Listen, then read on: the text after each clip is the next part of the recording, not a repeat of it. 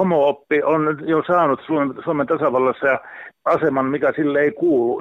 Jos SETA vierailee rippikoulussa esittää niitä omia, omia juttujaan ja omia ideologiataan, niin se hämmentää herkässä ja olevaa nuorta. Ja miksi ihmeessä täytyy herkkiä nuoria sekoittaa näillä asioilla, sanon minä. Keskiporin seurakunnan seurakuntavaltuuston jäsen kokoomuksen Antti Pekola on huolissaan homoopin leviämisestä, nyt myös Poriin. Kyse on rippikoulun paikallissuunnitelmasta. Keskiporin seurakunnan rippileirillä on muutaman vuoden ajan käynyt SETA ryn edustaja kouluttamassa seksuaalisuudesta ja sukupuolesta. Nyt rippikoulusuunnitelmaa käsitellyt seurakuntaneuvosto vaatii, että ensi vuoden suunnitelmasta SETA-vierailu poistetaan. Setan paikalliskouluttaja Lari Kontula, mitä homo-oppia te siellä Keskiporissa levitätte? Koulutusvierailuissa on aiheena seksuaalinen suuntautuminen, sukupuolen moninaisuus ja perhemuodot. Tämä homo-oppi-sana on mulle vähän vieras ja kuulostaa vähän asenteelliselta. Niin koulutussisällöt on seksuaalinen suuntautuminen, sukupuolen moninaisuus ja perhemuodot. Kouluttaja kertoo myös jotain omasta elämästään. Semmoinen tarkoitus siinä on, että ne asiat kytkeytyisi myös niin ihan siihen elämään, mitä ihmiset elää aika suuressa roolissa noilla vierailuilla on se, että puhutaan siitä, että millainen tulee suhtautua toiseen ihmiseen. Ja se on paljon esimerkiksi kouluvierailuilla ja myös rippileireillä. Se on kiusaamisen vastaista työtä, mitä nyt tässä arvioidaan. He nuoret tulee niin kohtaa elämänsä aikana tosi paljon erilaisia ihmisiä ja rippileiri on niin nyt, nyt, nyt he ovat täällä rippileirillä.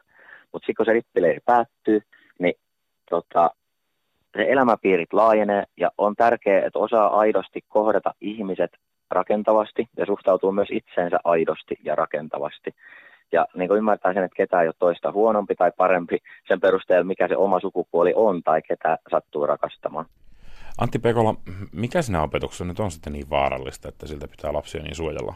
Me kertoo tätä sukupuolten tasa-arvoa ja kaikkea muuta, ja että avioliitto ei ole miehen ja naisen liitto. Kyllähän siis se, se että siis Kalle ja Jussi menevät naimisavioon.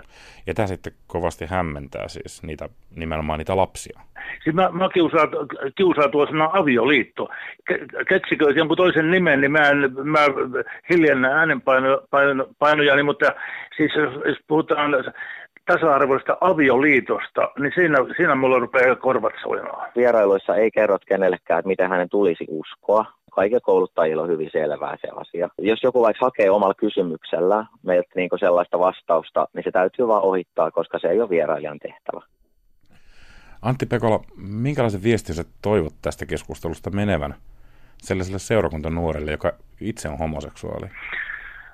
no tuota, tuota, nyt mennään taas hyvin syville vesille. Mä, mä sanoisin sen sillä tavalla, nythän tuota, niin on semmoinenkin asia, että kun puhutaan tästä niin sanotusta eheyttämisestä, niin siitähän sai esimerkiksi Porin Jatsin toimitusjohtaja Aki Ruotsala potku ennen kuin hän ehti ottaa veri, työtään, koska hän on puhunut tästä asiasta, että, että homoseksuaalinen nuori voidaan eheyttää. Ja jos tämmöinen, tämmöinen homma voidaan tehdä, niin kuka siinä häviäisi? Eihän se mikään otsaa löyty leima ole, että minä olen homo maailman tappiin saakka. Kyllähän ihminen voi, voi kehittyä. Aina voi kehittyä, niin. Onko tässä nyt jostakin laajemmasta ongelmasta kysymys, Antti Pekola?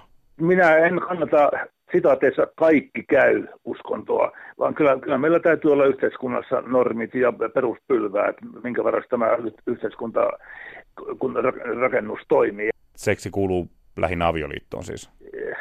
jos mennään siis ihan siihen puhdasoppisuuteen tässä, että seksi kuuluu vain avioliittoon, niin se on sitten taas sitä fundamentalismia tähän suuntaan. Enkä mä nyt sitä ihan allekirjoita. Eihän mikään tässä maailmassa ole sataprosenttista. Ja kyllä mäkin olen tällä hetkellä, tuota, niin en ole ensimmäistä kertaa aviossa näin poispäin, ja olen, olen käynyt, käynyt tuota, just sitaateissa naisissa ja näin poispäin, eikä, siitä, eikä, eikä, eikä, mä, eikä musta se ole sitten se ykkösasia. Ja Suomessahan ei ole esimerkiksi ilotaloja, bordelleja ja näin poispäin, että kyllä se, se tämä, tämä kansakunnan tapahtuu molempien suostumuksella. Tietysti tässäkään mikään ei ole sataprosenttista, kyllä sitä tapahtuu jopa raiskauksia, mutta niistä nyt puhutaan vähän liikaakin, kyllä se ei, ei, ei se ole yhteiskunnallinen se on niin ongelma. Anteeksi, siis millä tavalla raiskauksesta nyt puhutaan liikaa? No kyllä, siis nuo feministijärjestöt puhuu näistä, näistä siis jatkuvasti, että suomalaiset miehet raiskaa, mutta nämä maahanmuuttajat eivät raiskaa. Mulla on tässä omassa arkistossani, kotiarkistossani kirjoituksessa, missä joku Päivi Honkatukia niminen feministi sanoo tosiaan, että suomalaiset miehet, punaniska miehet ne raiskaa. Niin onko siellä seurakuntaneuvostossa laajemminkin tukea näille sun ajatuksille?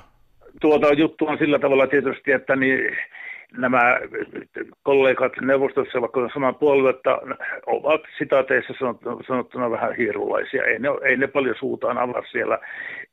Mulle jää siellä äänitorvina toimenpide. että siis että tämä, tämä mä olisi ihan näin.